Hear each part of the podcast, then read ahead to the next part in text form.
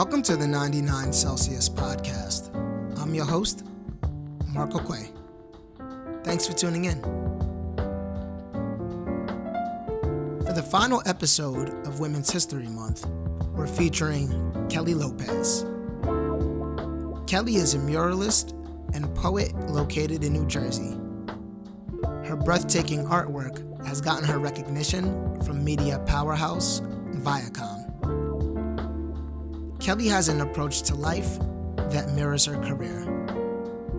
A flexible perspective that never gets too bogged down by the perils of life. It's an amazing story and one that I can't wait for you to hear. Welcome to the bigger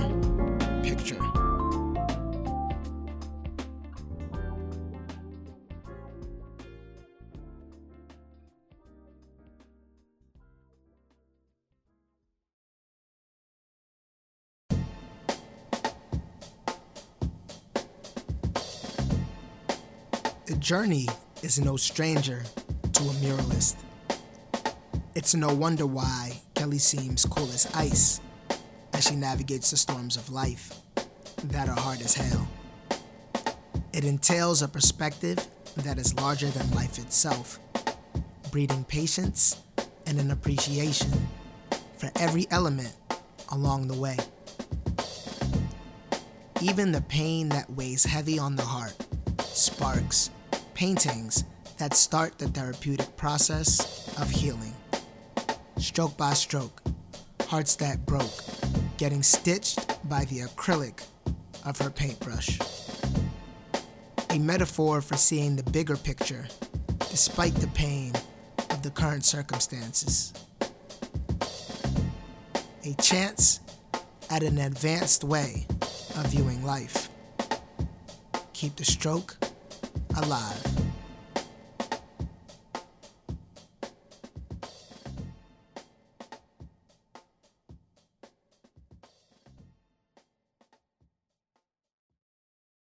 Welcome back to another episode of 99 Celsius.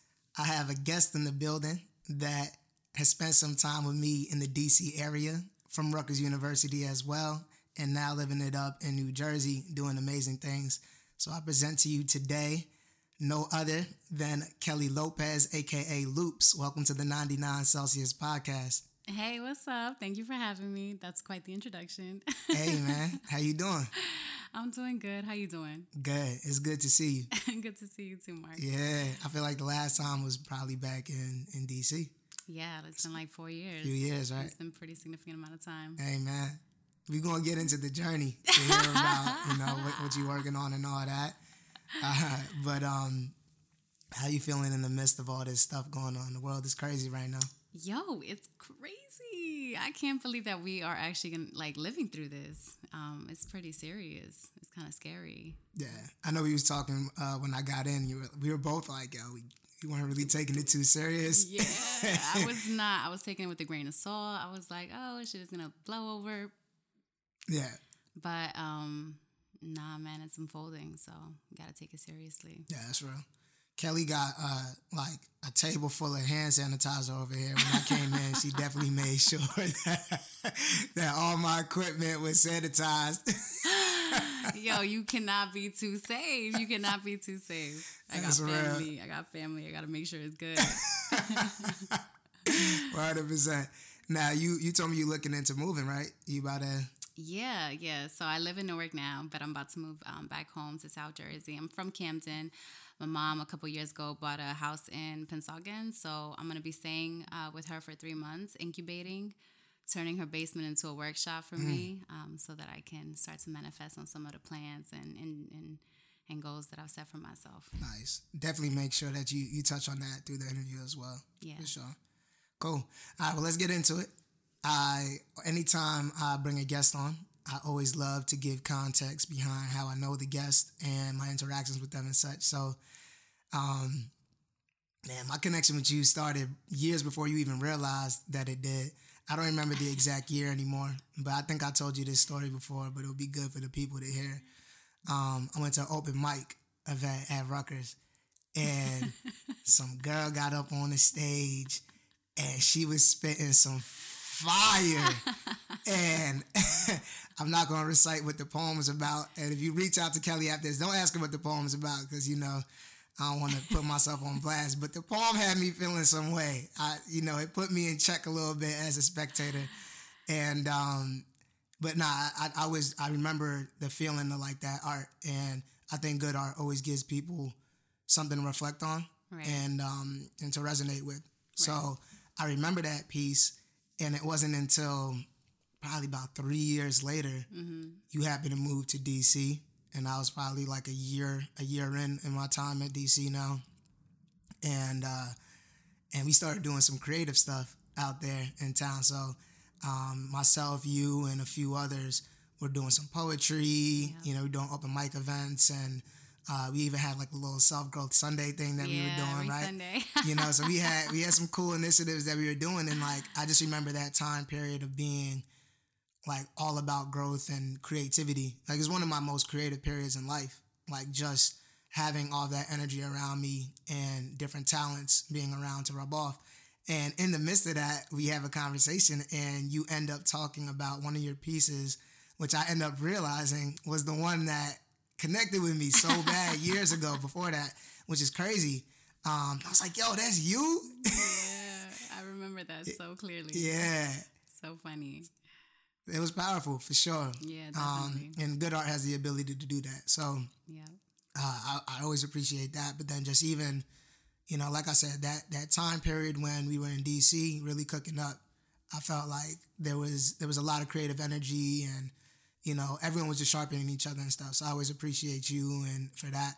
And so, um, thank you. Thank you know, uh, you eventually go back to Jersey and I've been working on some stuff. And so I'm really excited to hear about, you know, what's been up with you and such. But that's the, that's the story about how, how you and I got down. so let's jump into, um, to your history and such.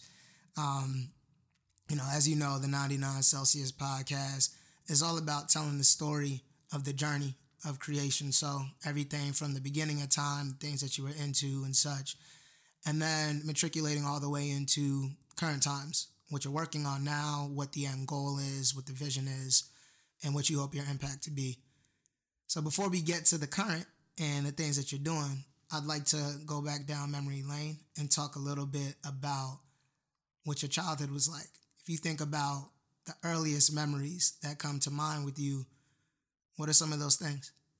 Um, so I was raised in Camden, New Jersey. Really proud of that. Um, though growing up, I wasn't too proud of it because I didn't, you know, I knew that the city was very under resourced. It was um, ridden with just a lot of violent crime mm. and, and, drug abuse and poverty. Um, and still to this day, there are parts of Camden that just look just completely disheveled, just destroyed. Like there is no way people are living here, um, but they are. And so, you know, I grew up uh, with my two brothers and my mom. Um, and we didn't have a lot. You know, my mom had to work two jobs and she was going to school to learn English because she's an immigrant. She's from Nicaragua. And, um, you know, it was it was a tough childhood. I can't say that I remember a lot of it. Mm unfortunately, um, I do remember, you know, just growing up on the block and playing with my cousins because my cousins lived across the street, and then I also had a set of cousins that lived right next door. Oh, that's convenient. And yeah, it was yeah. it was so convenient. So I was the only girl; they were all boys, and then I had two brothers. So um, they took really good care of me. Always made sure that I was taken care of. Um, and I just, you know, that's a lot of my memories are just playing around on the block, playing kickball, um, doing like the two hand touch football mm. because, mm. you know, like they were scared to hurt me uh, and then eventually, um, yeah, eventually girls girls started moving to the block. So I started having like girlfriends, and, and that was a completely different dynamic. I was such a tomboy, and mm. so, um, you know, uh, that was that was life at home with my mom, and then my dad. He was living in Queens at the time, so he would come and get me, and my uh, my brother, my older brother uh, like every couple weeks, and we would go spend like the weekend with him, or spring break with him, or the summer with him. And he would he would really show us like the world. Like he would take us on vacation, and he would take us to do fun things, and you know a lot of the things that my mom couldn't do because she was working so hard. And so um, it was uh, it was it was a unique childhood. Yeah. Um, but I, you know, I take I took I took a lot from it, and I learned a lot from it. Right. Especially now as an adult, being able to reflect on a lot of that. So it, it sounds like there was some contrast in experiences and between what it was like, you know, in Camden, and then the times when you would go out of town and get that experience with your pops. Um, it, in Camden, when you were growing up and you had your cousins around and such, you said you spend a lot of time playing. Um, was there was there anything that caught your eye as far as interest, like things that you truly loved to do?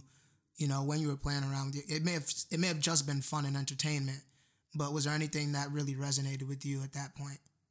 Um, you know, I always I always noticed when I was younger, and still to this day, that um, like I just really enjoy connecting with people, and just like being close to people. And till this day, like you know, you just sit and you just talk smack. Like that's my favorite thing to do. Like mm. this podcast is great. I'm so excited um, to be sitting here and just talking and just making a genuine connection with people. Um, and like so that's something that I always enjoyed doing. I also always enjoyed art. Um, obviously, um, it's manifested in my adulthood in ways that I never would have imagined as a child. But I was the kid who always wanted that uh, that that art set, you know, the one yeah. that comes with the markers and the and the and it comes like in the foldable little bin. so um, I always wanted that for Christmas, and you know, I probably got one or two in my childhood. Um, they were terrible quality in hindsight, but they definitely got you know your creative juices flowing. Uh, I always liked to do the chalk outside, uh, just to do like hopscotch, a drawing, and things like that. So that was always something that piqued my interest from the rip. Right. And what can you identify a time period? Like around how old are you when you're starting to discover this interest? Um, I honestly can't identify a time period because I feel like I was born with it. Like mm. it's something that I have. My mom always says to this day, like I don't know where the heck she got that from because she never took a single art class. Oh, really? She never got any formal training. She didn't do. She's just always from the rip. I remember even being in kindergarten. Um, and I, I have like this vivid memory of like a girl sitting next to me, and we were for some reason we were all drawing the same landscape. We were doing like a beach, and I drew my water um, with a certain texture, like my my water.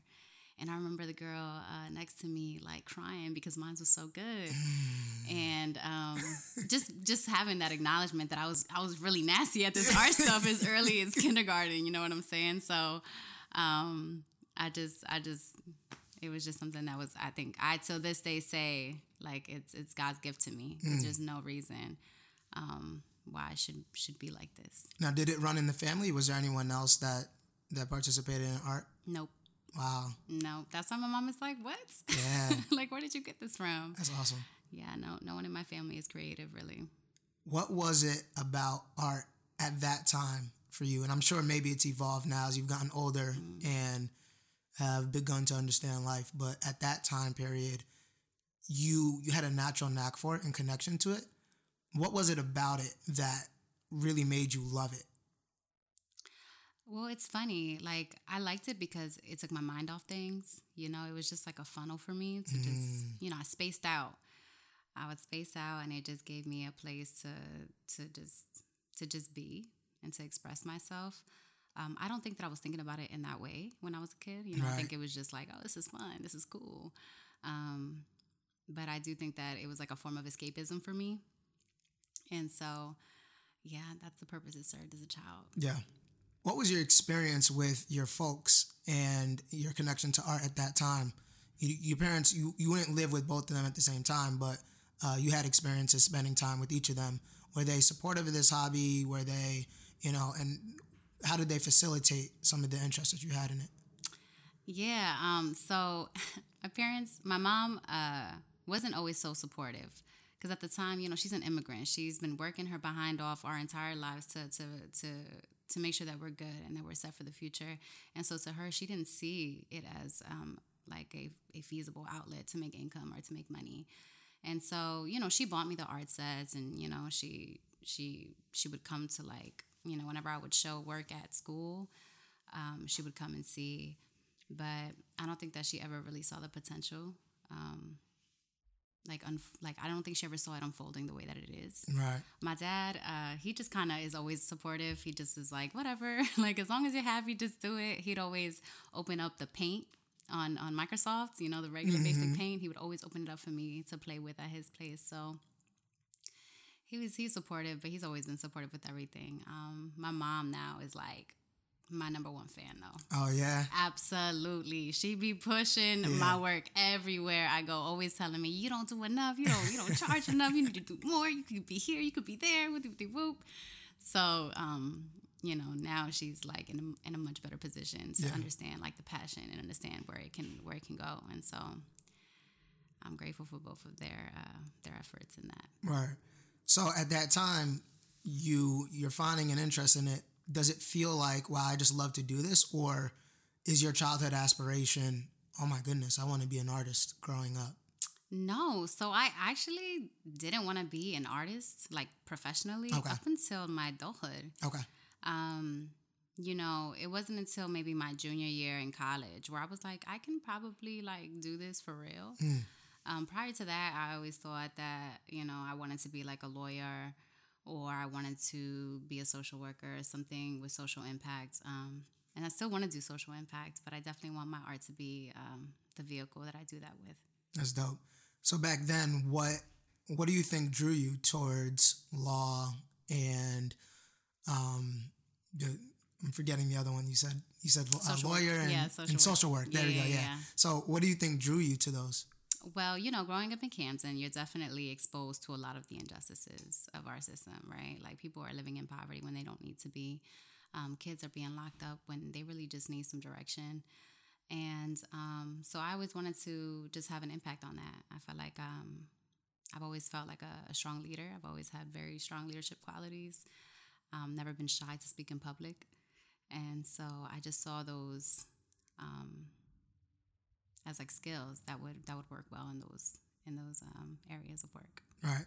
Do you remember there being any connection to like was there any outside influence or was, were those interests you know purely from just what your experience was in the world like did any of that come from your your parents and maybe like you even had mentioned your mother um, implying that art wasn't a, a, feasible way of like making a, a living and such at least at, at that time she thought. Mm-hmm. um, you know do you think that any of that nudge to do something more quote unquote practical came from parental guidance or? Um, well yeah my mom from the very jump she always poured into us like our possibilities. She would tell us as a little kid that we could be anything we wanted. Um, and you know i what wanted me what what inspired me to to to desire a profession in law was in third grade, I was in the mock trial and I was a lawyer. I played the, the role of a lawyer and I lost. And so I, lost. I lost. I lost. I lost. Um, and so I was like, yo, I, I loved it though. I loved advocating um, for my client. Um, and uh, even though I lost, I was actually really sad. I cried and everything. Mm. Um, I felt like, you know, felt like I had to redeem myself. and so I was like, I'm going to be a lawyer and. I'm never going to lose again. Like, so, um, but yeah, I definitely think that my parents, like seeing seeing the situation, like seeing how my parents uh, managed um, what they could, definitely made me want to like do more and right. be bigger and make their sacrifices worth it. So, and they're both immigrant parents, and so um, they both had to work really, really hard to to be where they are now. And so they've always inspired me to yeah. do more and to be bigger. And so, was there ever any action that went towards? Some of those goals, law and social work? Like, did you begin to pursue them in any kind of way? Even um, if it was like through school government or something. Yeah, yeah. So I I did I did some immigration advocacy work in my undergrad, um, and I also uh, when I first got to Rutgers, I wanted to study psychology, mm. and so I wanted to eventually like uh, be like a social worker, but I wanted to have a psychology lens. Um, and I really wanted to focus on mental health, specifically in children. And I also wanted to study art uh, so that I could do like art therapy. Okay. And so I did sometimes, I did, I did for the most part uh, try to pursue those things, but um, little by little, I just took a different path. I changed my major like four times. Right. And, you know. But in childhood, it was it was an interest that you maybe eventually worked towards. Like there was there wasn't anything in that particular space of like, you know, your K through eight experience that may have like touched on some of that? No, just my environment. Okay. Always my environment. You know, literally waking up in Camden and going to sleep in Camden every single morning. Um, and then, uh, you know, I went to I went to the public school up until I was in sixth grade, um, and it was a terrible school. Um, I didn't realize at the time how terrible it was because I was a kid, and it was to me that was the norm. And but it was just bugs everywhere, um, teachers that did not care. Uh, like it was just very poor management, and it was just it was just a bad experience. It's not something. It's not somewhere where I would want to send my child. You know, it's not something I would want for anyone. Um, I was able to go to a Catholic school um, for grades six through 8 because my mom was a secretary, and so that was a much better experience. I could feel that that like um, the educate like the education that they were offering me was a lot tougher, and it required a lot more of my attention. Um, something that I wasn't happy with Yeah, at that moment. Um, and I was actually pretty upset because I wanted to go to the public school with all my friends, and my mom was like, "No, like this is the opportunity that that like you have, and this is what you're gonna do." And I was like, "Man, like forget this." um, but you know, obviously in hindsight, I'm grateful that she did that. Yeah. Um, and so later on, you know, um, eighth grade year, I really wanted to go to this private school in Cherry Hill.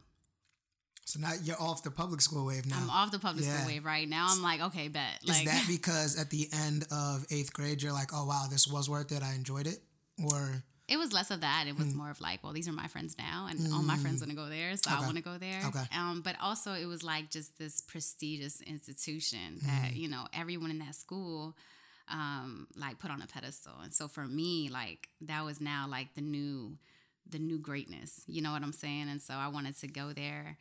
Um, and I would go to like the football games. Sometimes I was like in eighth grade going to high school football games where I was cool. you robbing? But I liked it. Yeah, I liked it. And I saw some of the people who went to like my grammar school go there and do cool things. And so I was like very influenced by by like my people, the people like who I who I surrounded myself with. And Yeah. so yeah, I ended up getting a full scholarship to that school. Um, Wow. yeah, and I went.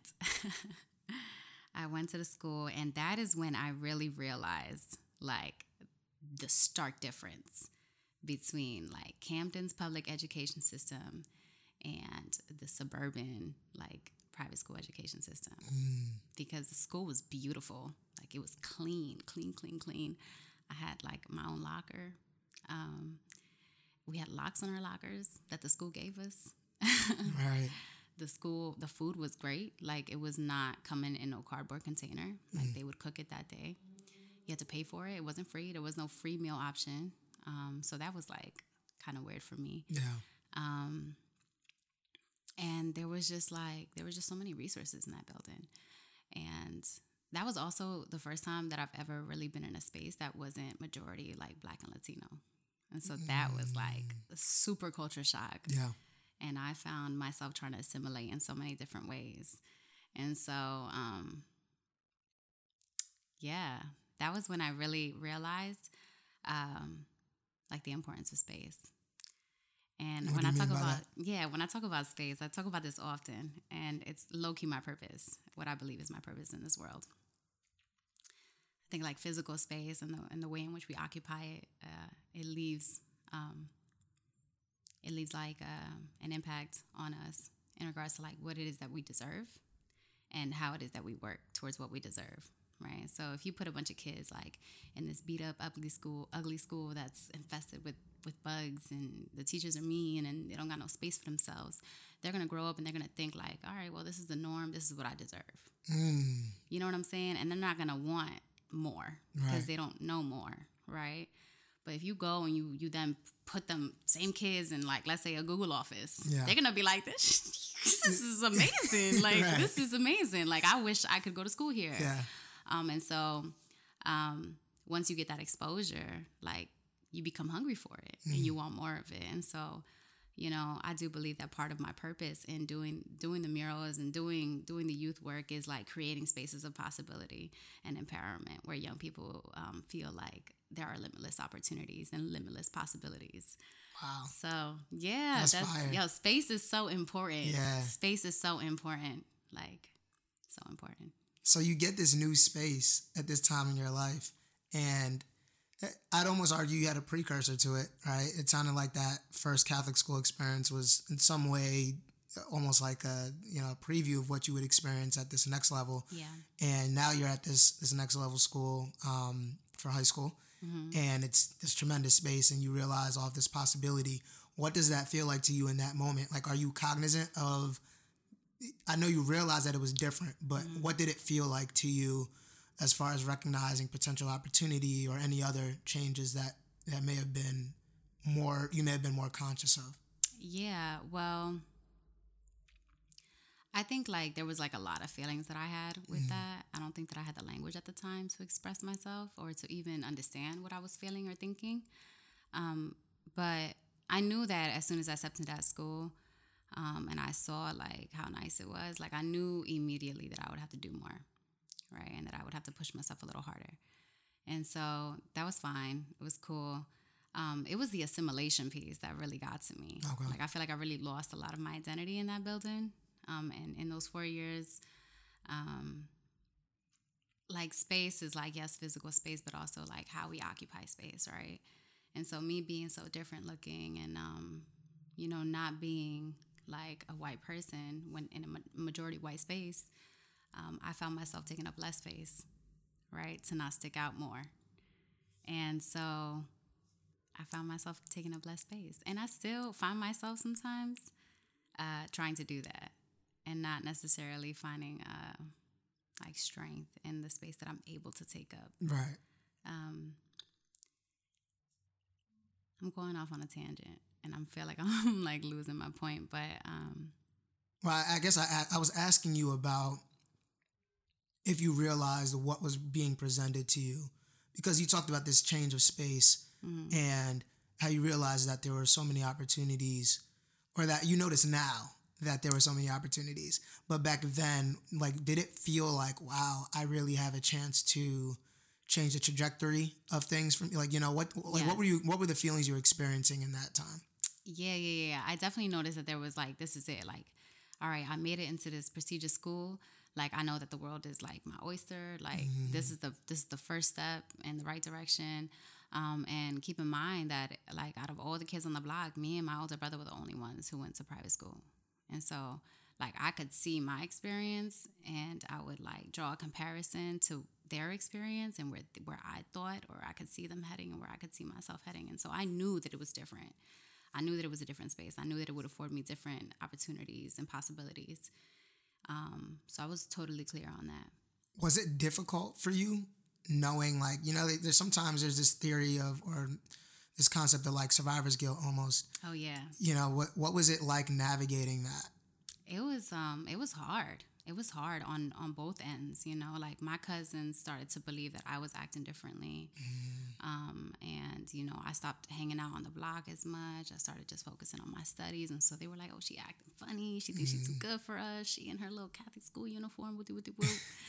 Um, and at the same time i was like yo i gotta i gotta focus. I gotta lock in. Like i ain't got time to play games. Like i got you know all these things that i want to achieve. And so there was a lot of survivors survivor's guilt though it was tons because a lot of my cousins didn't even graduate high school, you know, and Camden has um, has like an average high school rate of like high school graduation rate of about 56%.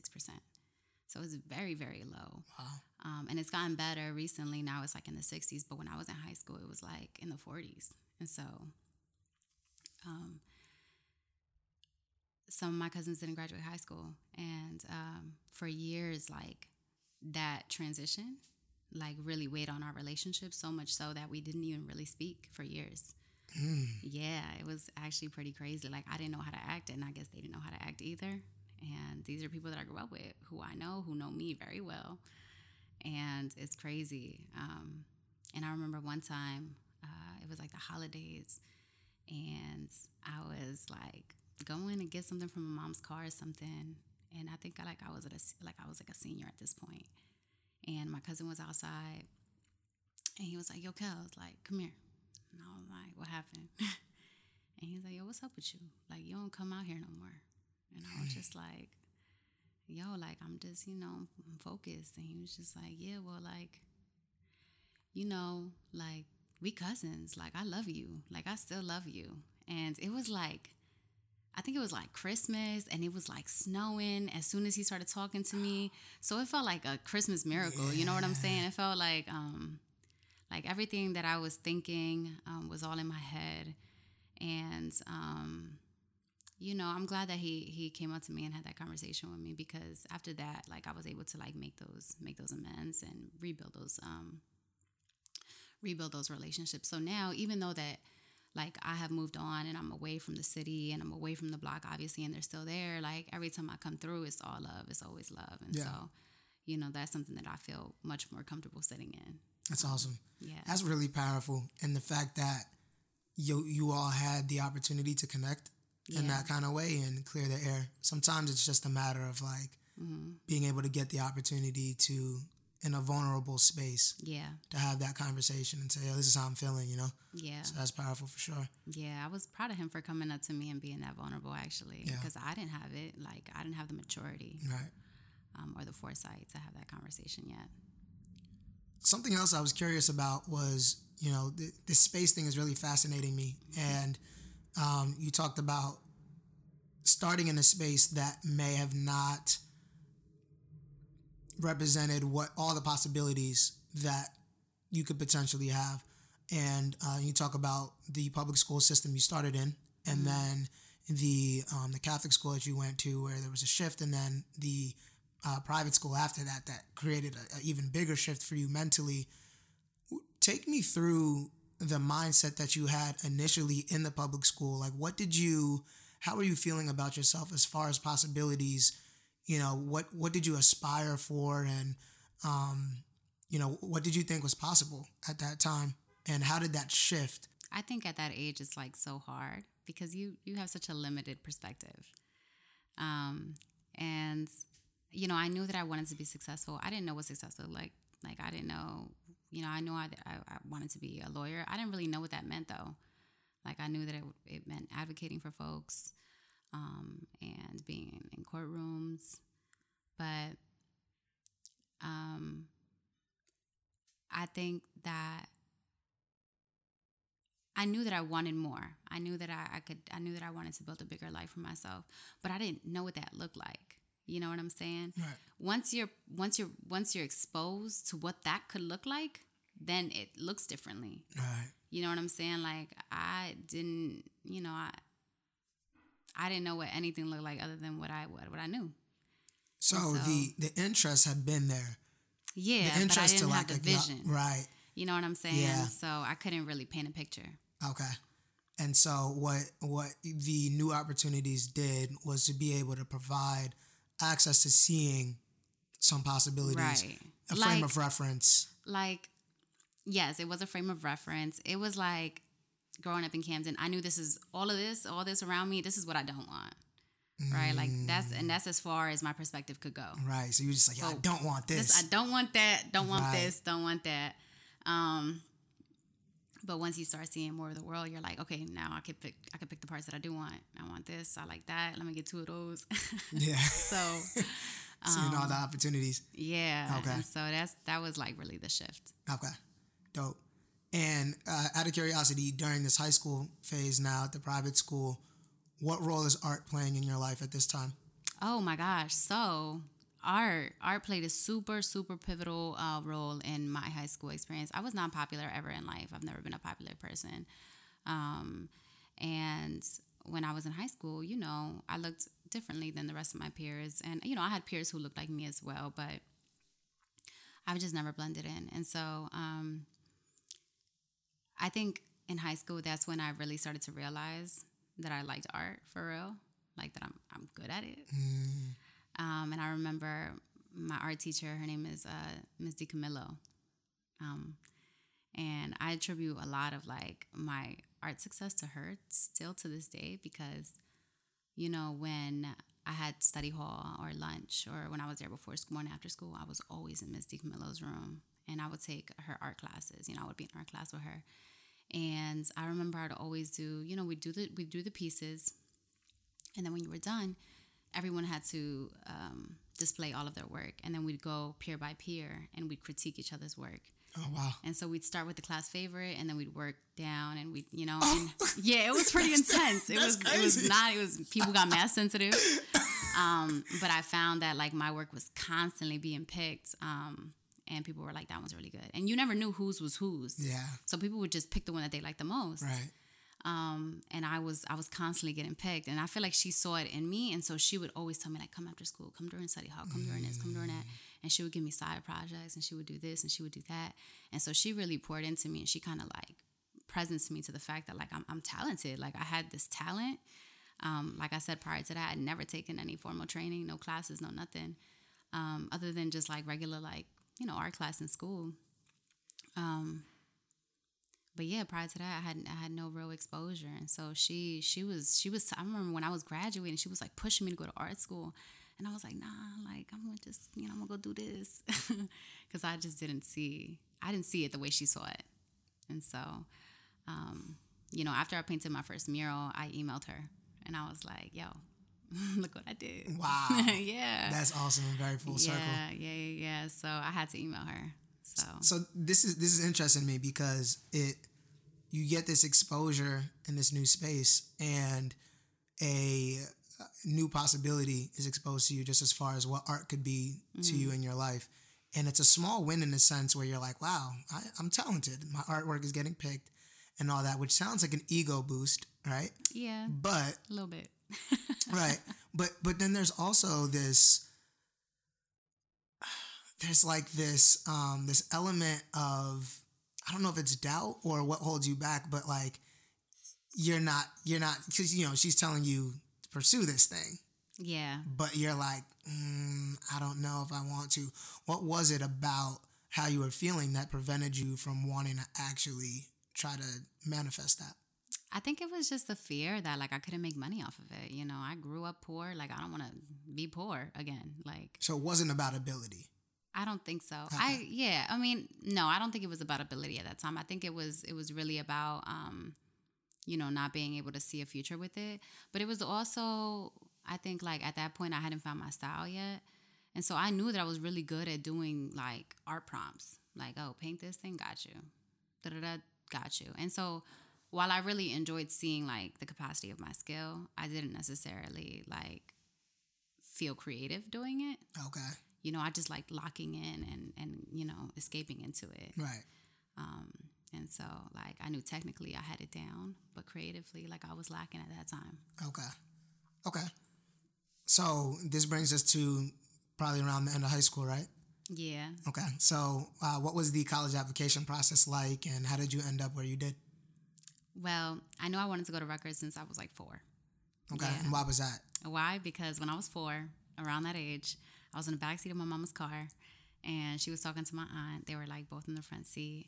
And my mom, I remember her vividly saying this still. She was like, you know, a lot of people have bad, in Spanish, she's saying it in Spanish, a lot of people have bad things to say about Camden, but we got one of the best universities in the country. Mm. And I just remember as a kid, like, seeing that as like the American dream. Like, okay, Rutgers is that, like, that's where I want to go then. Yeah. And from there, I just, I just held on to that. And so, But you, you ended up doing Rutgers New Brunswick, right? yeah, I ended up going to Rutgers in Okay. Brunswick. Yeah. But just like the vision of the fact that there was Rutgers Camden and that gave you exposure to the university, Yeah. you then were able to connect that to New Brunswick. right. Okay.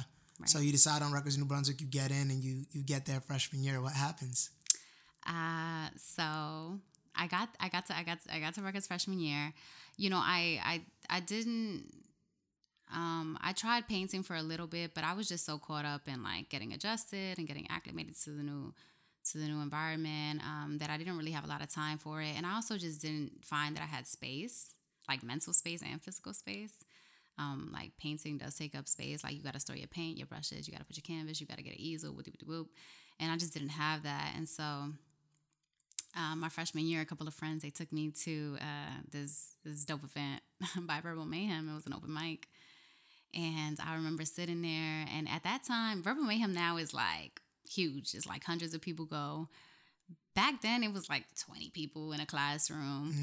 Um, and I remember sitting there and like seeing people go up and do their poems, and it was killing it. And I was like, "Yo, this this is lit. Like I need to do this. Like Yeah. I need to do this. Now, have you Um, ever written poetry up to that point? Never. Okay, so you're just seeing this and you're like, whoa, this is this new art form that you're that's really resonating with you. Yeah, I was just so like I was hanging off their every word, and with the feelings that they were giving me, I was like, I gotta give this to people. I gotta find a way.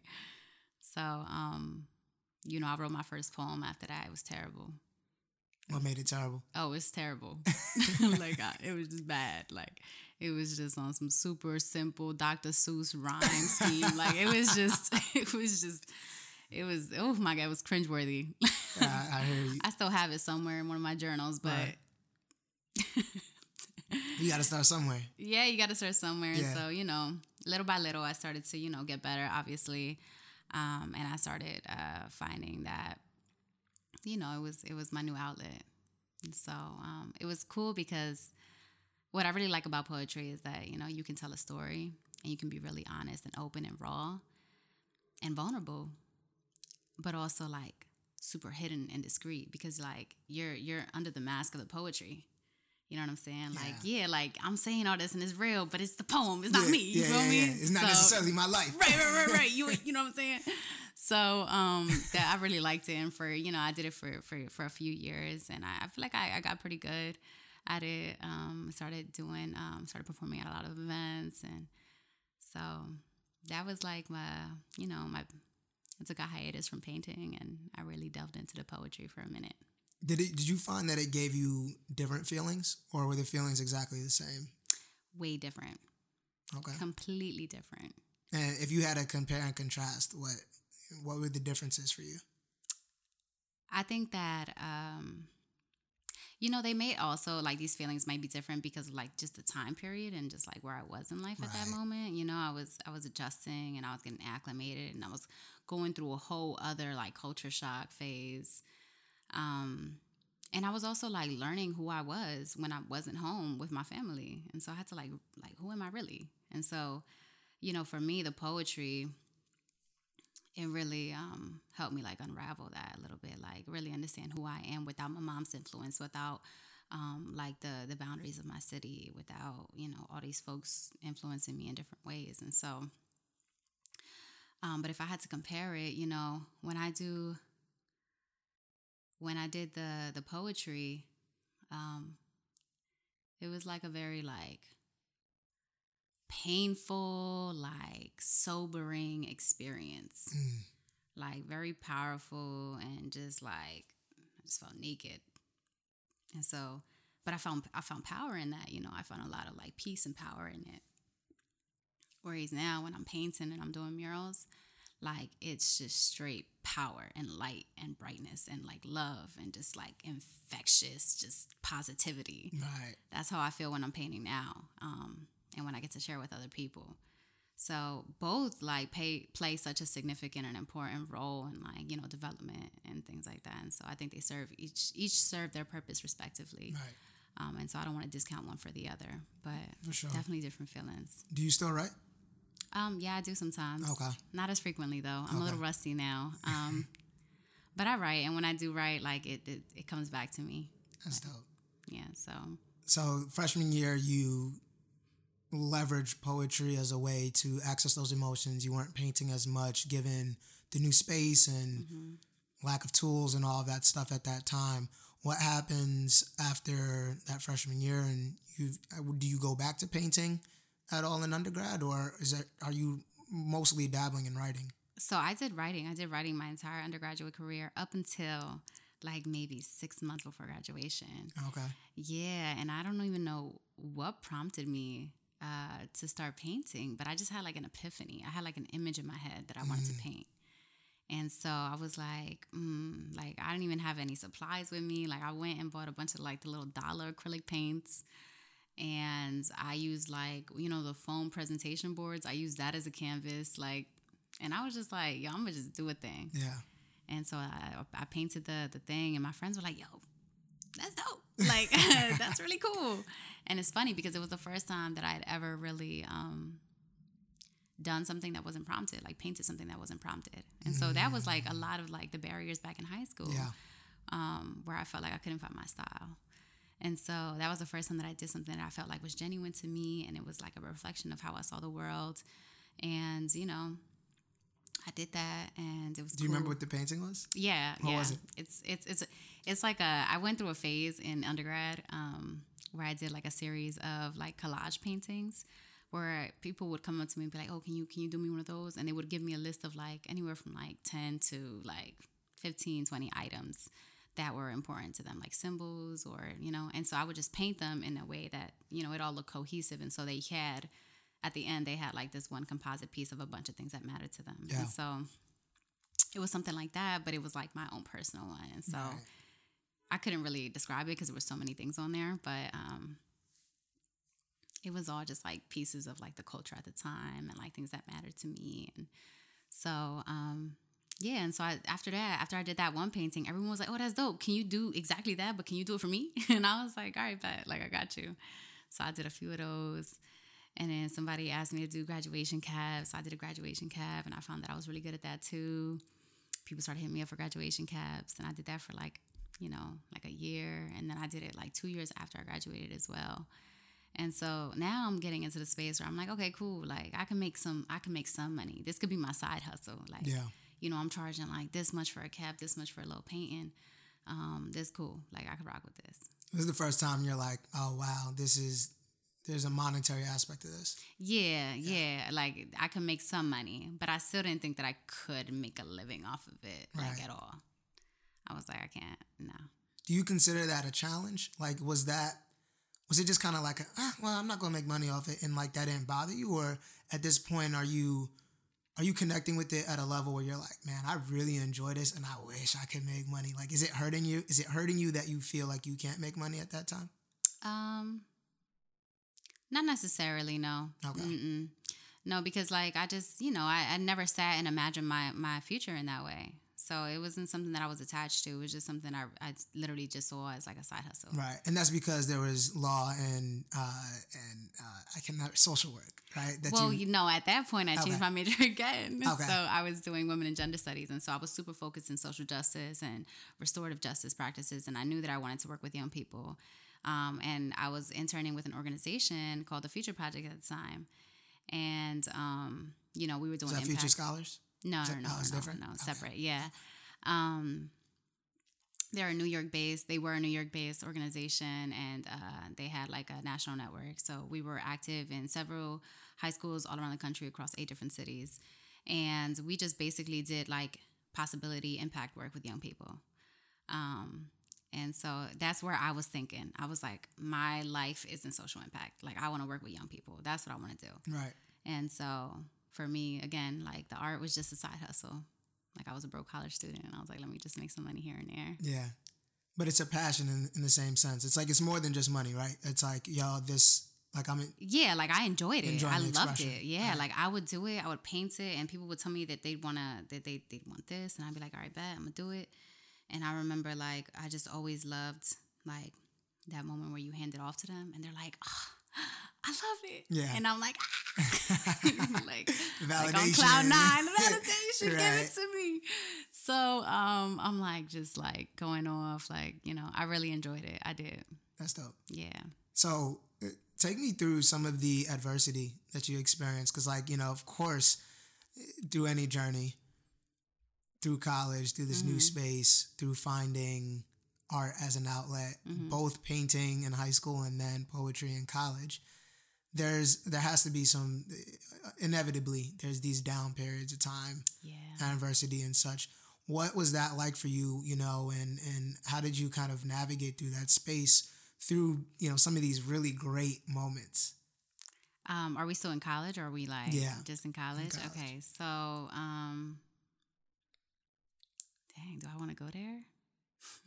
I mean, you don't have to. I guess I'll go there. Okay. Um so, you know, when I was in college, I was a victim of sexual assault. And that was like a really, really difficult uh, span of years for me. Like it was like having my sophomore year, and I really, really, you know, still, you know, you you never get over that type of stuff, right? It always leaves a mark on you.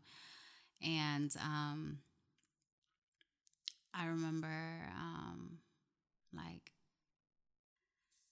just feeling completely empty and just disassociated. And I got to a point where like I couldn't even feel something if I wanted to. Like it was a really dark time. Um, and you know, a lot of it is just foggy.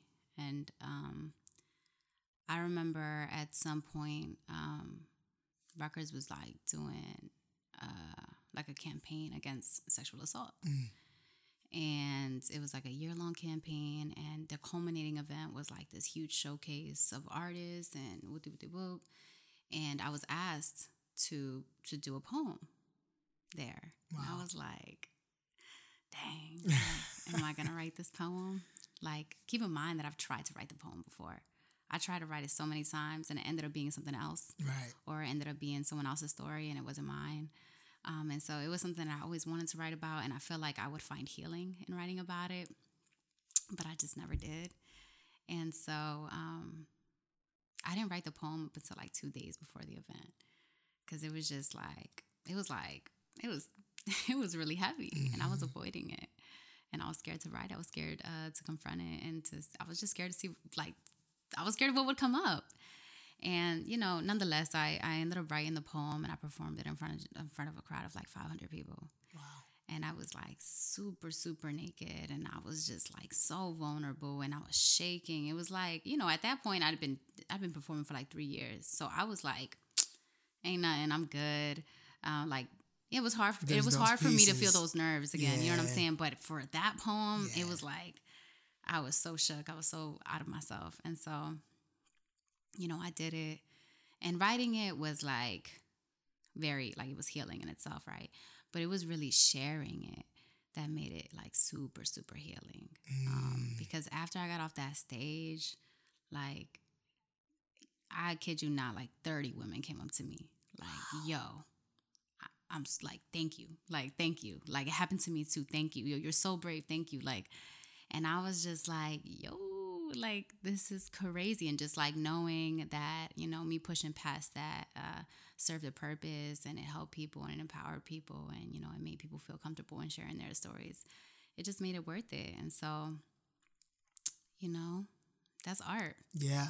It was like you know and i, I can relate to that. Showing yeah. your scars you yeah. know is always it's liberating right yeah. like you know you, you, you, can heal the scars you can mm-hmm. heal the mm-hmm. wound and it turns into a scar for yourself and it's like right that's cool but when mm-hmm. you go mm-hmm. and show them it's like the veil is there's no more of that right it's like yeah it's like it's, you're taking control of the narrative right yeah like you're reclaiming this exactly. like it's yours and you're turning it into you're turning it into power as yeah. opposed to letting it like have power over you yeah. and so that's real yeah. that's really powerful for sure thank you thank you so art art it gave definitely gave you that outlet um, you know, it's a passion and it's it's a side hustle, but there's also this power in healing and, and navigating your emotions during those times as well. Yeah. Mm-hmm. Okay.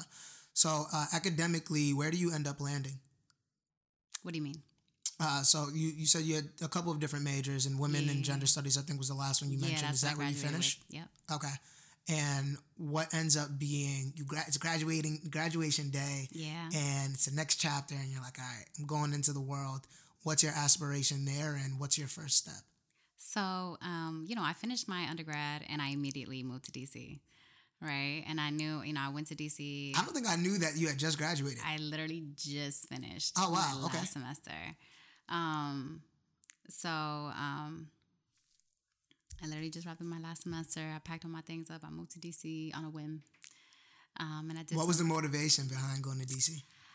You know, I had some friends that were living there at the time, and I went to go visit them, and I just loved the city. And you know, at the time, I was super into like politics and um, just like activism, and I just felt like you know, Washington D.C. is like the pinnacle of that, and so um, I just saw like the opportunity there you know, and I had friends who were who were like in my ear, like, come through, come through, come through. so I'm like, I like I ain't doing that anyway. So yeah. um, you know, they ended up like helping me get a job out there and, you know, they helped me set set up my apartment out there. And, you know, we went and uh, well, I went and it was cool. And, you know, I did some youth work there. That was like my first um like experience out of out of school working with young people and it was definitely difficult moving to DC like I didn't realize how much I depended on like my family uh, until I moved to DC and I didn't have mm-hmm. them right there right. you know I had to say if I if I wanted to see my family I would have to take a 4-hour drive or take a 4-hour bus and so um you know but also DC like I wouldn't be where I am today without that experience in DC. Oh yeah? Yeah. Big wow. time. Big time. Because, you know, that was the first time that I ever really took a risk. Like, you know, like, you know, we all take risks daily. It is what it is. But that was the first time where I was like, I'm gonna just go. Mm-hmm. I'm gonna go Figure completely out be out later. of my comfort zone. I know like two and a half people there, like, and we just gonna let it rock. Um, and even though you know I, I lived out there for like all of five months, and then I came back home, um, it still like showed me like one how important my family is to me right and learning how to rely on them a little more and be a little more open with them.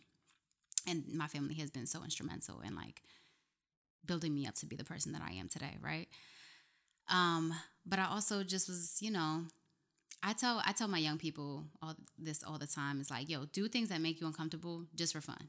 Like do the things that you're afraid of just for fun. Like just do it mm. because even if it doesn't serve you a purpose now, like in the future, it's gonna be less scary. And if you do it two more times, it's not gonna be scary at all. And so, um, you know, it was scary for me to leave. It was scary. Like I was excited, but I was scared as heck. Yeah. I was like, I don't know what's gonna happen. And so I went and I failed. Um, and that's okay. What does fail mean? Failure, like I just I did not meet my expectations. I didn't I didn't I didn't push through it. You know, I saw that it was hard and I left. You know, like I, I I punked out, and that's okay. Like I'm I'm cool with owning that. Um, and the good thing about that was that like it was an experience that wasn't permanent. Like it wasn't something that was like long term destructive in my life. And so um, I'm okay with like owning that failure and seeing where where it, where it set me up. And the crazy thing about it is that you know, had it not been for me moving to DC, the next opportunity would not have been lined up for me the way it was. And mm. so when I was in DC, I had actually um, I'd actually met up with um, some folks who were working at the Future Project. And I had interned at the Future Project for a year, and I knew that I wanted like a future there. And, um, but at the time, I wasn't even thinking about the Future Project. I was like, nah. And then I ran into them, and I was like, oh, snap, like, it's crazy. And they were like, yo, um, the applications to be a dream director are open. You gotta apply. Mm. And I was mm. like, oh, snap. Yeah.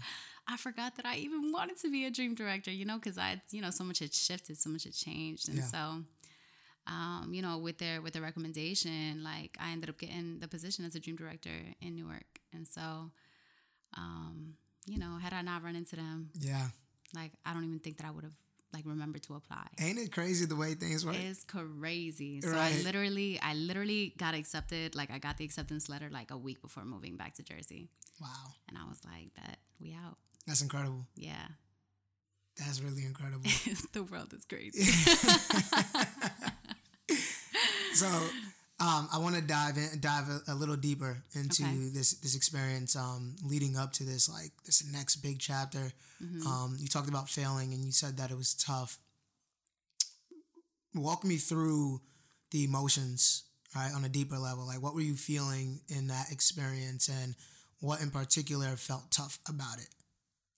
Um, for me, it was like really just like being embarrassed that like I, I I caused all this ruckus.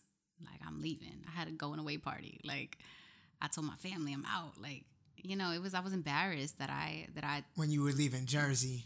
Yeah, it was like it was like I made noise. a big thing. Yeah, I made okay. all this noise. Like I'm leaving, I'm leaving, and that's another lesson that I learned is like moving silences. like shut up. so. Uh-huh um, you know, I made all this ruckus and I made all this noise just to come back. And I felt like I had my tail between my legs. And so it was a lot of embarrassment. And it was also just a lot of like me feeling like I betrayed myself. Like I let myself um, fall for like an illusion that I myself created. What was the illusion? The illusion um, was that, I mean, illusion used loosely, right? Because mm-hmm. now that's different. But, um, like the illusion that I that I could just go and just be completely unprepared and just you know jump off a cliff and just do it. Mm. Uh, you know, I thought that I was gonna build my life out there, and that ended up not being the case. And so, um, you know, I guess you know there was some like self betrayal there. Like, how could you let yourself do this? Like, why would you do that? Like, you didn't even come here prepared. And so, you know, it was a series of events that like led to me moving back, and I was just like, I didn't even consider this, and so, but hey, Right. So you end up landing this new gig and you're super excited. You pack up things and go back to New Jersey. yes, And you you were you were from South Jersey. Were you living in South Jersey when you were going to this this uh, job in Newark, or did you move to Newark? yeah. So I moved back to Jersey like in June. and I probably lived there for like um to South Jersey. I went back to South Jersey. I, I was there in my mom's crib for like a month and a half, and then I moved to Newark um, to start my new job. So, uh, yeah, Oh, real quick before we jump into this role in Newark, um, what role was art playing for you in this DC era? um, it wasn't playing too much of a role. You know, we did the we did the the the self love Sundays and Right. stuff like that, and so I knew I knew that I wanted to do um, certain things. I was like making caps at this point. At that at that point, I was learning. I Oh was- yeah, yeah, yeah, you yeah, remember? yeah, Rope cap. yeah. So I was teaching myself how to uh, screen, how like how to silk screen. Yeah. Um, I was like trying, like I was experimenting. I was teaching myself how to sew.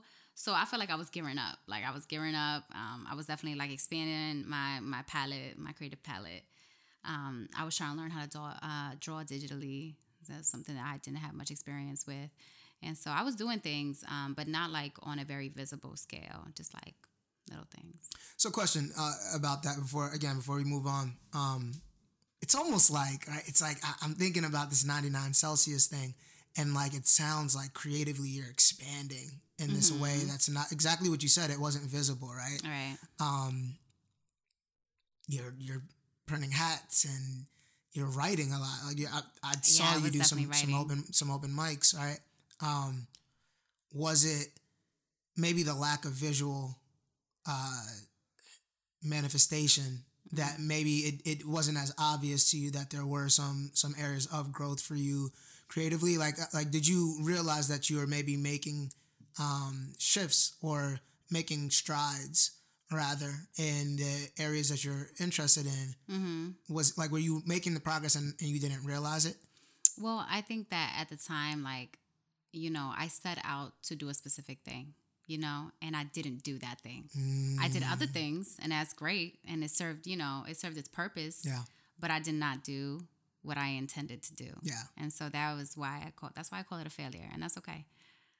I feel That's like real. we tend to like stay away from that word. yeah But I think that like you, you know, every failure is one step closer to your success. So Right. give me all the failures. Let's Right. get it. but it's almost like i guess i'm almost feeling like it you fell short in an area but like meanwhile there was a, a major success potentially in this other area that you know like i almost feel like that era may have been connected to some of the art stuff that happens months down years down the line I think so. Yeah. Yeah. Like I don't. I mean, I think everything, like everything happening now, is a culmination of everything that I've been through. Right. And so, I will never take back that time in DC. Yeah. Like I don't want you to think that you know me calling it a failure. yeah yeah nah i'm like, not i'm not offended by the way yeah, just I see it as a failure, but I think you know it was a positive experience. Like you know, I learned a lot. Yeah. I, I learned a lot about myself. I learned a lot about how to move. Yeah. Um, and I just you know, I, I picked up a lot of new skills. And I will say also that DC, I was super inspired by the mural work in DC. Like you yeah know, there's, there's some good stuff you know, I grew up in Camden and it's right across the bridge from Philly, and Philly is like a mecca of murals. Um, and so, you know, New Brunswick, not so much. And so, being in DC, it was like very refreshing. Like, oh, hold up, I forgot how much I loved murals. Like, that's cool. yeah And so, That's real. Yeah. By the way, I was I'm not offended at all. I just, No, you I not. saw the connection to the 99 Celsius, and I'm like, oh, that feels like that felt like water heating up. Like that felt like Yeah, zero to yeah, it was 50 or whatever. You know what I mean? yeah, I was planting seeds. Yeah, yeah. Seeds were being planted for Right. sure. So you get back to to Newark now in this role. Yeah. Um, and are you you loving it? Oh, I'm in love. Okay. Oh, I'm so in love, head over heels. Like I was like, I knew this is what I wanted to do. I'm with young people every day. I'm having a positive um, impact. Um, my colleagues are just um like cream of the crop, like best picks in the country. Like they're just so amazing, so influential, so inspirational. Everyone is living a like a life of possibility. Everyone is like literally actively chasing their dreams, and I'm like, yo, like what am I doing? Like I need to, I need to do. You know, I knew that I was, I knew that I had the potential. I knew that I had the vision at this point, um, and so being in that space kind of like gave me the mindset. You know, like I was surrounded by people who who only believed in like possibility. And real quick, what's the role doing? Yeah, so as a dream director, um, you are working. So every dream director is responsible for a school. You're placed at a school, and then um, your responsibility is to build a team of students uh, called your dream team, and you're supposed to do like a set of activations across the school to uh, challenge disempowering norms and like create uh, spaces of possibility um, for the school and for the students. And so it's like it's a role. Um, that is placed like in partnership with the school. And uh, like you do these activations with the students but they're all student led they're all student run they're yeah. all they're all dreamed up by students. And so it's really just um like giving them the agency and giving them the permission and helping them work towards like what it is that they would like to see unravel in their school. And so in addition to that we'd also work with like their personal passion projects. And so i had students who wanted to start t-shirt lines who wanted to start like different clubs who wanted to like sell food. Mm-hmm. and so i worked with them and did coaching sessions um, helped them out with resources and things like that. So, very dope. And when you say activations is it just all encompassing i know a lot of times that tends to be utilized like i guess in like the art world with like cool events and like things like that but is it does it expand more than just that particular yeah i mean activations um, are, are, are, anything like anything that activates the students so i had one student who wanted to do a black history club um, a black history month um, open mic uh, like event and That's so cool. that was an activation yeah. the kids never had a pep rally so they wanted to have a pep rally mm. that was an mm. activation yeah uh, they wanted to do like this neon 90s at like party situation we did that and so they were all just like you know, positive experiences for the student student body. Right. So, how long are you in that role?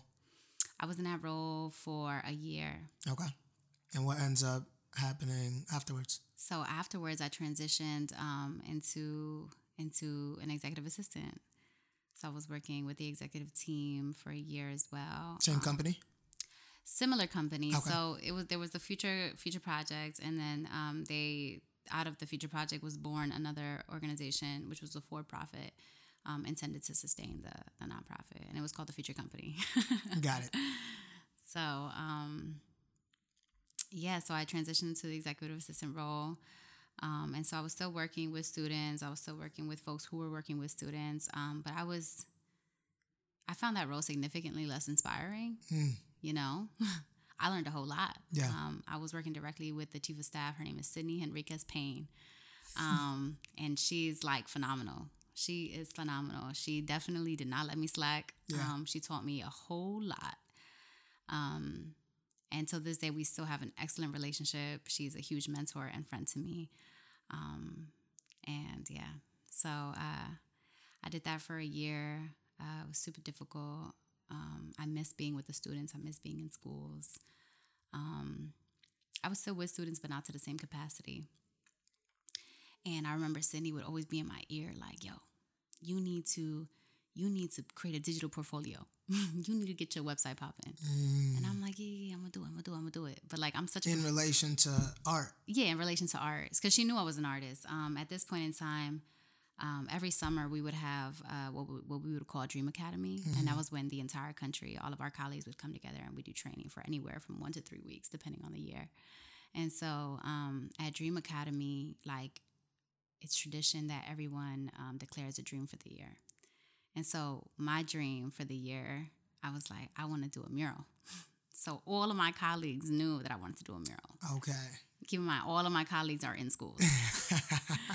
So I'm like, I'm gonna just put it out there, yeah. right? Like I don't know if I could do a mural, but I know that I want, I want to do a mural. Yeah. And so um, she's like, um, she's like telling me like you need to build your d- digital portfolio. Um, and so eventually, you know, I was I'm a perfectionist, and so I'm like, yeah, I'm gonna do it, I'm gonna do it, but like I want it to look perfect. And so she's like, nah, like perfection is the enemy of greatness. Like, Ooh, get out of here, yeah. get out of here. Like, just do it. So eventually, I did I, I did build the, the portfolio. So real quick, um, when you come back from DC and you start in this role, Mm-hmm. it's the focus is is very um, people driven. Your students and helping them see new possibilities Yes. and expanding their minds. Is there an art component within these first two three years in this role that you're in, or yeah, go ahead. So let me clarify. I declared that mural dream the summer, the Dream Academy prior to me beginning my first year. So that summer, I came home. Oh, I right came when you came home. right when I came home. Okay, so you came home and you were like, all right, this art thing is, yeah, yeah, yeah. is So happening. like I said, I was really inspired by the DC murals. Got it. And so I come home and I'm like, damn, I want to do some murals. Like, Okay. and so I go to Dream Academy. I say I want to do the murals, and then I start my first year as a dream director. And outside of work, are you are you painting again? Are you you know reconnecting? Yes, yeah, yeah, yeah. Okay. yeah. I'm painting again at this point. Um, yeah, I started painting again when I was living uh, in Newark. I just moved back, um, and I I had like a like an opportunity to to create a series of, of paint works um, that were that were shown at Viacom for a month. You said Viacom. Viacom Times Square, That, yeah. that, that ain't no uh, light situation. So yeah, I know. wow. Um, yeah, I'll be forgetting about that sometimes. I don't Yeah, know yeah. why, but uh, I had worked with them um, previously the year before. So for Latino Heritage Month, every month they do like a series of events, and so the senior, my last year at Rutgers, um, they invited me to do a piece that was raffled off, and so the year after that, they invited me back to do a whole series, and so that was um, that was the first time I ever exhibited my work. Um, and it was in Viacom Times Square. Can we dive into this real quick, just a little more? So the first year you worked with them, or you did the piece that was raffled off, how did that happen? Like, how did you make it into that world? Yeah, so I had a friend at the time. Um, she's actually my sorority sister. Her name is Natasha Nieves, and she's like a video producer. Um, and she she was working there uh, at Viacom at the time for Nickelodeon. And she just like she knew that I was painting, and she knew that I wanted to do more. I was already doing the graduation caps. I was already doing the the like the collage points or pieces. And so she hit me up on Instagram. She's like, "Yo, like we they want to do like some sort of art situation. Like, are you down?" I'm like, "I'm down. Like, absolutely." So, you know, I did that, and I went and muraled it all. Um, well, they raffled it off, um, and that was a super dope experience. I was like so humbled, so nervous, so anxious, but I just that was the first time where I was like, "This is it." Like that was the moment when I when I got when I got that opportunity, I was like, I could I could do something like this. Like I could really do this. Okay. Okay. You know, like Yeah. now I'm seeing it like in a different way. That's that's when you that's your last year of school. Yeah. Okay, so this is interesting um, because it's it's all kind of happening in between everything, right? So like Yeah. Mm-hmm. you're graduating school, and like that's the first glimpse of like, ooh, I I could see myself doing this and wanting this, but you take this you know more educational path um, in DC, Yep. and you're staying creative, but not so much in the painting realm. Yeah. Um, and then you you find your way back to Jersey, and painting kind of comes back onto the radar. Right. Right. That's really interesting. Yeah, yeah, so, yeah. what was it? I'm curious to know. Um, after you get this first sign from Viacom as you're graduating, did you did you where did you feel immediately inspired to be like, oh, how can I make this art thing happen? Like, because you you saw it, you saw the possibility there. Mm-hmm. Um, how come you didn't pursue it right then and there, or did you and maybe it just didn't manifest?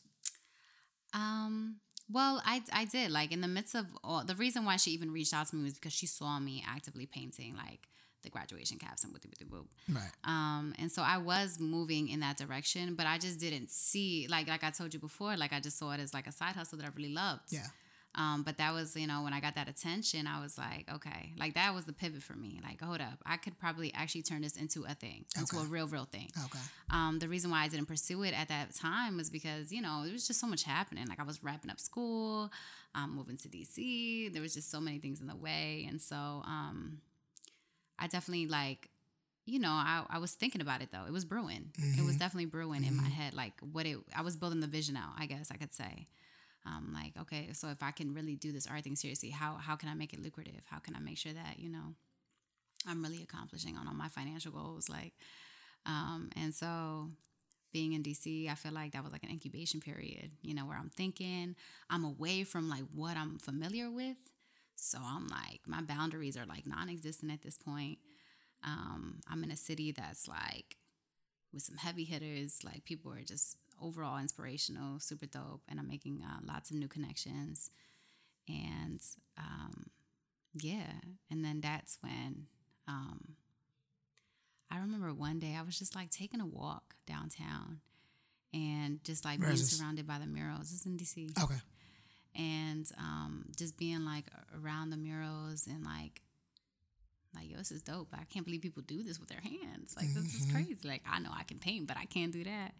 And so I was like, well, if I can't do it, then I guess I got to make it my goal, like, to be able to do it. Look at that. Right. What do you say? Do it scares you just for fun? Is Yeah, exactly, yeah. precisely. So, so that's exactly. Um, I think that's when that that vision first came to fruition. Um, and so, right immediately after, when I got the job, I was like, "All right, well, I'm gonna hold myself accountable by telling everybody else that I want to do it." Good for you. And so, and that was a space of accountability. Like, if there was anywhere that you were gonna be held accountable, it was at the Future Project. Right. Right. So, um, yeah, yeah, So you told them about the mural. right. They hold you accountable. And what's the time frame? When do you end up? Or what are there things that happen in between?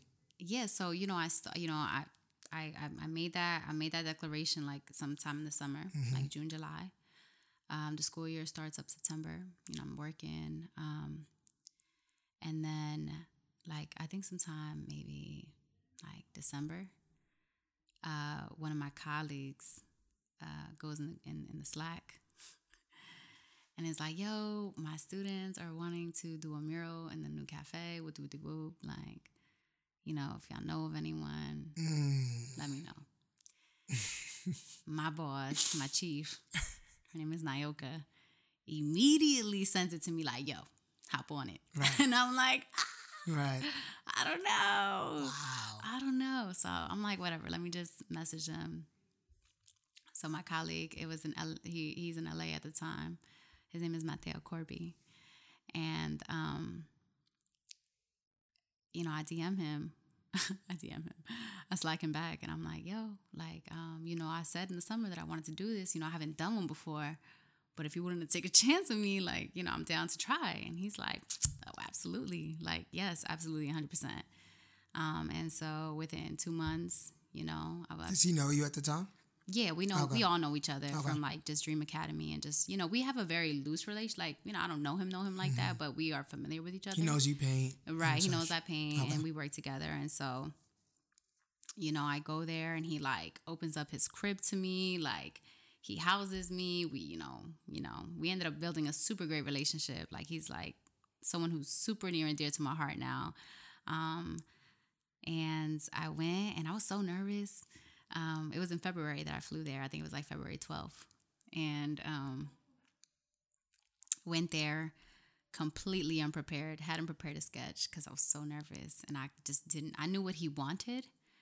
Um, I knew what he wanted to see. I knew what his students wanted to see. He like sent me reference photos. Um, and I tried so many times to, to create a draft, but I just couldn't.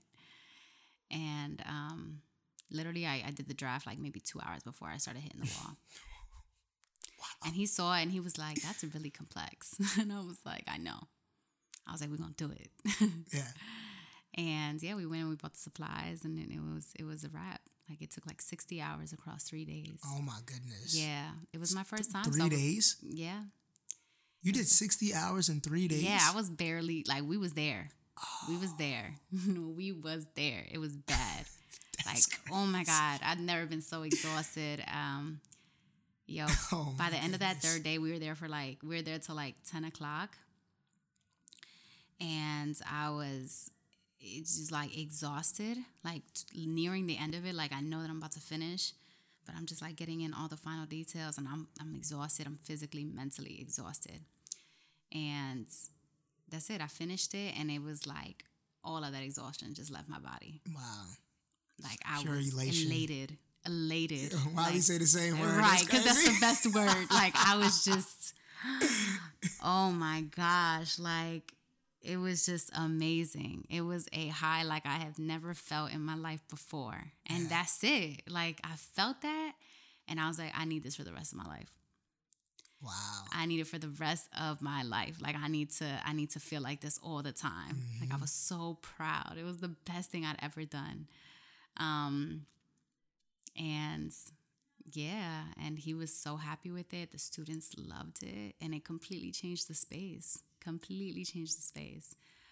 Um and it was funny because like from there on it was like a very like highly stylized mural. Like it was geometry and color and to this day. That's exactly what i'm doing. Wow. Yep. That's super dope. So what year is this? This was 2000 2017 okay. So that's your first taste of mural work and you're like oh i love this. Yeah, i want more of it. Need more and how do you end up proceeding so uh, I flew back, you know, I, I came back to New Jersey and, you know, uh, that was in February. So um, I, I like kind of, I kind of fall back for a little bit, right? Like I'm seeing, like I know that I want to do more murals. I don't exactly know how to, how to do more murals. Like, how do I, like, am I just supposed to walk up to people and be like, you're, let me, like, let me hit your wall? like, no, like, you know, I don't necessarily have too much, like, I haven't I haven't built like the sustainable confidence around that skill set just yet. Okay. And so um, I also just don't know how. You know, like I said, I just don't know how.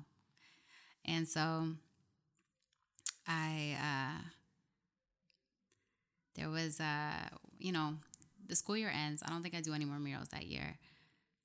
And I'm transitioning out of a dream director role and into the executive assistant role. And at the time, we had just built these bleachers at the office. And they were like these big wooden bleachers that were such an eyesore. Um, and they were just getting dirty because people would put their feet all over them. And, you know, it was just, it was just ugly. and so um, at the time, uh, the director of experience um, at the office, his name is Troy Mitchell. He's like a dope DJ from Detroit. Um, he is like, yo, we gonna get you to do them bleachers.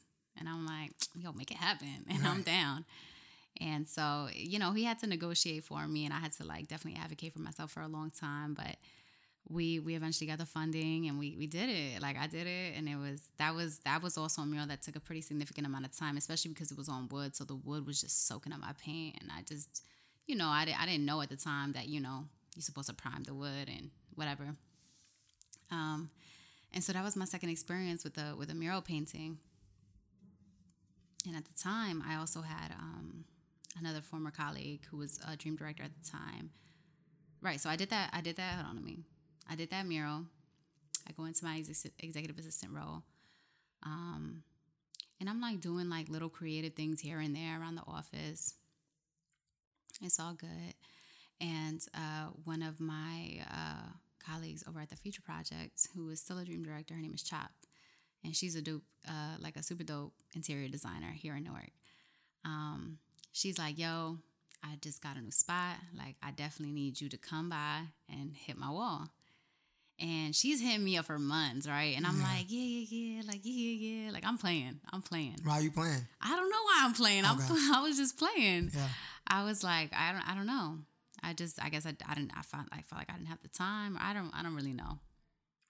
I feel like, uh, it's funny like how we get in our own way sometimes mm-hmm. and i feel mm-hmm. like that's exactly what i was doing i was probably like afraid that like if i kept doing it i would be held accountable to continue doing it mm.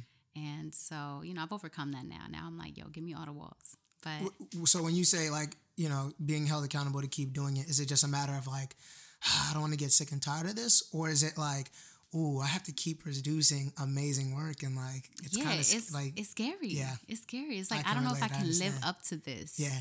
Like I don't know if I'm that great. yeah, yeah, yeah. Like it's can, always interesting, possible? right? Like first one is like wow, and then you're like, can I do that again? And then you do it a second time, and you're like, oh wow, I did that a second time.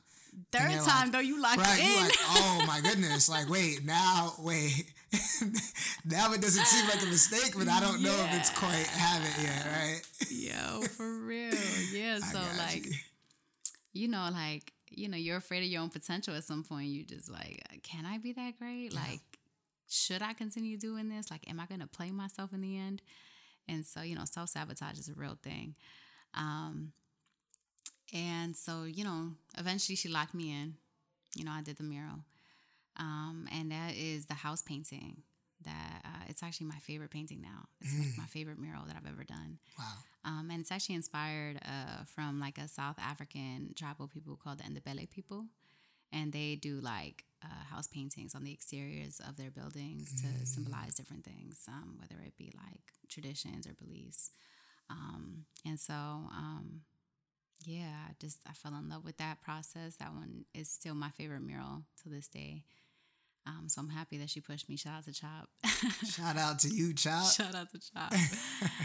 and so, um, yeah, uh, the next mural that I painted, it was it was funny. Um, you know, the organization started to have some financial difficulties, um, and eventually it just dissolved.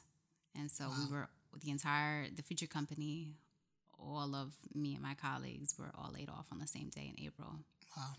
And this so, is April of when? Last April. 2019. Yeah. And so uh, we all got laid off, and I was just like, dang, like, you know, like I was feeling so sad and I didn't know what to do. I was confused. I was like, where do I go next? Um, and, you know, you and I had been talking in DC for a long time about like having several streams of income. Yeah. Right. So I always knew that that's where I was. I wanted to what I wanted to do. But being an executive assistant, it was so hard to do that because so it's like a very demanding job, um, and I was exhausted every day coming home. Mm-hmm. And so I knew like, all right, I just got laid off. Like this is this is my opportunity to like just do this. And so I reached out to my network um, and I locked in like a contract or two uh, doing some dope work. Um, one of them was like a marketing and graphic work uh, contract. So I'm like their artist in residence. And then the other was a uh, program management um, joint with an organization called Butterfly Dreams. Um, and they do really dope leadership development work uh, for young girls. And every single season, they publish a book together. And so it's a pretty dope yeah, uh, organization. Cool. And so I locked that in and I just started looking for more opportunities to paint. And so um, I got laid off. And then, like, maybe within like two weeks, uh, Chop's good friend named Emeka, um, he hit me up and he was opening up this new restaurant uh, in Maplewood, New Jersey called Freetown Kitchen. Mm. It's an African barbecue spot. I, I was going to say he definitely sound Nigerian. I heard Mecca, and I'm like, shout out to you, my Nigerian brother. He's definitely Nigerian. so um, he opens up this African barbecue spot. Um, I highly recommend 10 out of 10, Maplewood, New Jersey. Um, it's called Freetown Kitchen. And he's like, Yo, Kels, like, I need you to pull up and paint a mural for me. Mm. And so, you know, I'm like sitting in the darkness of my unemployment. So I'm like, absolutely, let's do it. And it was such an empowering moment because, you know, instead of being at home sad as heck, like, I was like living in my purpose. Mm.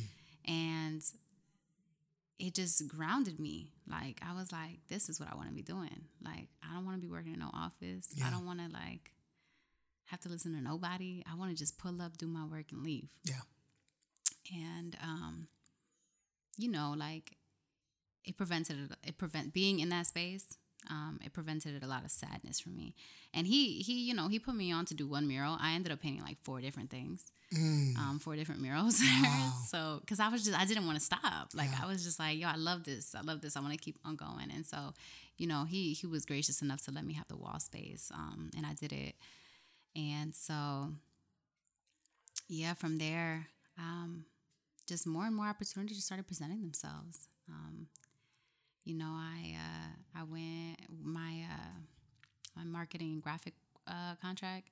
It's with a charter school in Paterson called uh, College Achieve um, Paterson Charter School, and uh, my good friend and mentor, his name is Dr. Jamar Mills. Um, he is the executive director of the school and he like partnered with a couple, couple folks to open up that school and so and so um, he had me paint a mural at his school and that was really dope um, you know, and then my community center growing up hit me up like, yo, when's our mural? I was like, bet. Wow. So it's just like finding its way to you now. Yeah, at this point, I'm not even looking. Like, you know, like what I was thinking before is like, I want to do more, but I don't know how. Yeah. Like, the universe was just like, bet, I got you. I'm to just sprinkle this all over you. That's so incredible. And so the opportunity to start presenting themselves. And then also, like, I just started seeing possibility. Like, I started seeing it like, like why do I have to why do I always have to receive some some, some sort of monetary compensation for it? Like if I want to paint murals, just paint murals. Like mm. get the paint and go paint a mural. And so started hitting up my friends like, yo, let me do a joint in your apartment. Like it's a gift. Don't worry about it. If you if you know I got I got a nice yes. creative space I'm trying so, to hook up. So you know, just just putting it out there. Yo, Mark. it's all love, absolutely. So this year specifically, like I knew that I wanted to do murals for real, for real. Like I really want to do it. And so I've committed to donating 12, 12 murals this year. Wow. One per One month. Each month, yeah. Yeah. And so they're all going to be uh, free of charge um, and all uh, servicing some sort of like black or brown folk. And so that is my commitment for this year. Um, that is both in alignment with my passion and my purpose. Look at you. That is yeah. fire. Yeah, thank you, yo. So my next one is actually going to be at my block where I grew up. Wow. And it's for March, and March is my birthday month, and so it's just it? like, yeah, full circle. Yeah, full circle. Wow. Full circle. So when I came in, um, we were talking about the podcast concept, and we talked about 99 mm-hmm. And the significance of that and what it means on the journey of boiling. Mm-hmm. And I love the fact that you were like, I feel like I'm there. I feel like I'm bubbling and I'm about to hit this boiling point. Yeah. And 100 degrees Celsius is right there. Yeah. So as you begin to think about next steps for yourself, and mm-hmm. if you're at 99 brewing and you're right there, what does 100 degrees Celsius look for look like for you, and you know beyond? Where do you where do you end up looking to go, and what's next for you in your journey? Um, you know, I feel like I decide that every day. Like every day that's different. But for now, you know, I say I'm at 99 right now because I can feel it. Mm. Like I can feel it. Oh my God, I can feel it. Like things are just falling in my lap that I would never, I don't even, I can't even explain it.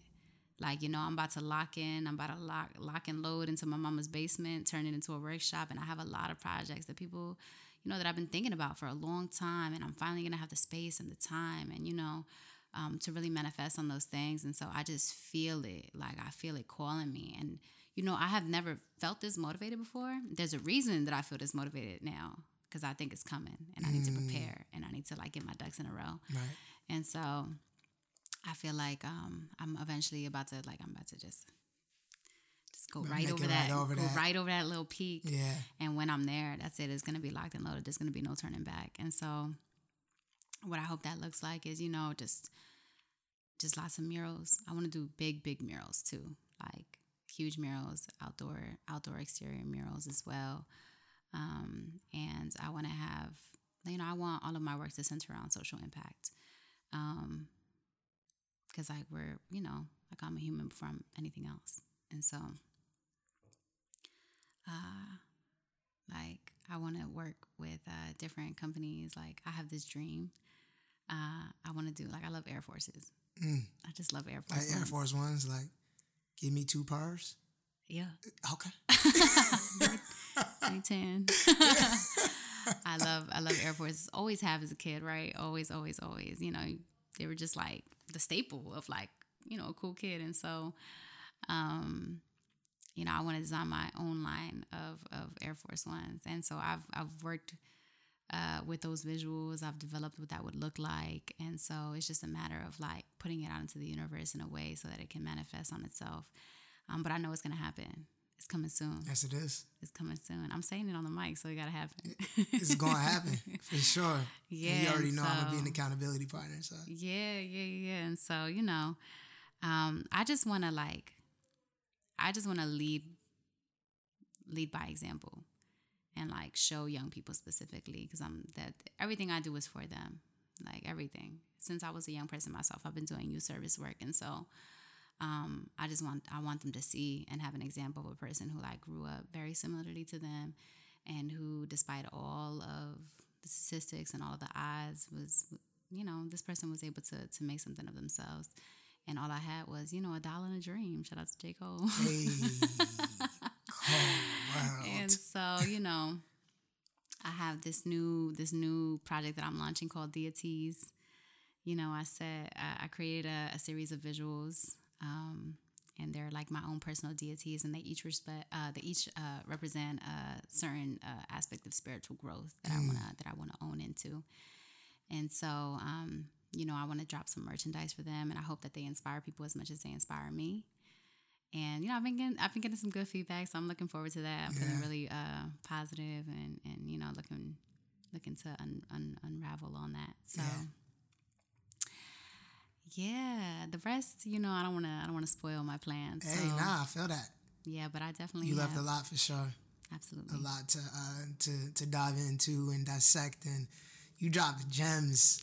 This was such a dope episode. I'm so happy Thank that you, you, came by. Definitely appreciate you. Of course, um, I appreciate you too. Yo, I'm so glad we did this one right now in this timing with with it being March and it being your birthday. Yeah. Um, I decided, really, not even like it wasn't premeditated at all. I had one episode in the bag for March, and it was a young woman by the name of Sukari, and that's my homie from out from um, you know DC, mm-hmm. and right after like I was get I was about to air her episode, and I was like, yo, I want to do a Women's History Month edition. Ah.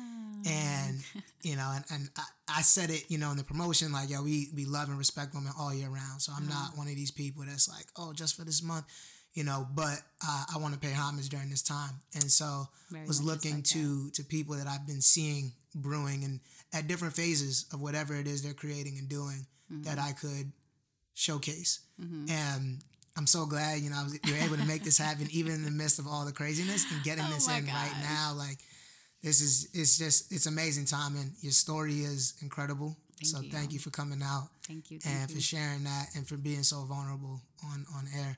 Yeah. Um, how can people keep in touch with you for the listeners that are interested in following your journey? So uh, y'all can follow me on Instagram. It's at Kelly Loopz. That's K E L L Y L O O P Z as in zebra. Um, so yeah, you can follow me on Instagram. My website is kellyloopz.com. My email is kellyloopz at gmail.com. My Twitter handle is Kelly Loopz as well. My Cash App is also Kelly Loopz. there you go. So, um, yeah, you know, reach out to me. Um, I'm a huge, you know, I love to inspire people. I love to talk. You know, I got I got a lot of uh, knowledge and wisdom to share, and so I'm just looking at, I'm looking for listening ears, and um, you know, hit me up, hit me up for all of your creative needs. You dig? Um, I'm here. I'm available. I'm open. Bet that. All right. With Thank that said, we're gonna close this out. Thank you once again. This was amazing. Thanks, Mark. Peace and love, y'all. Bye, y'all.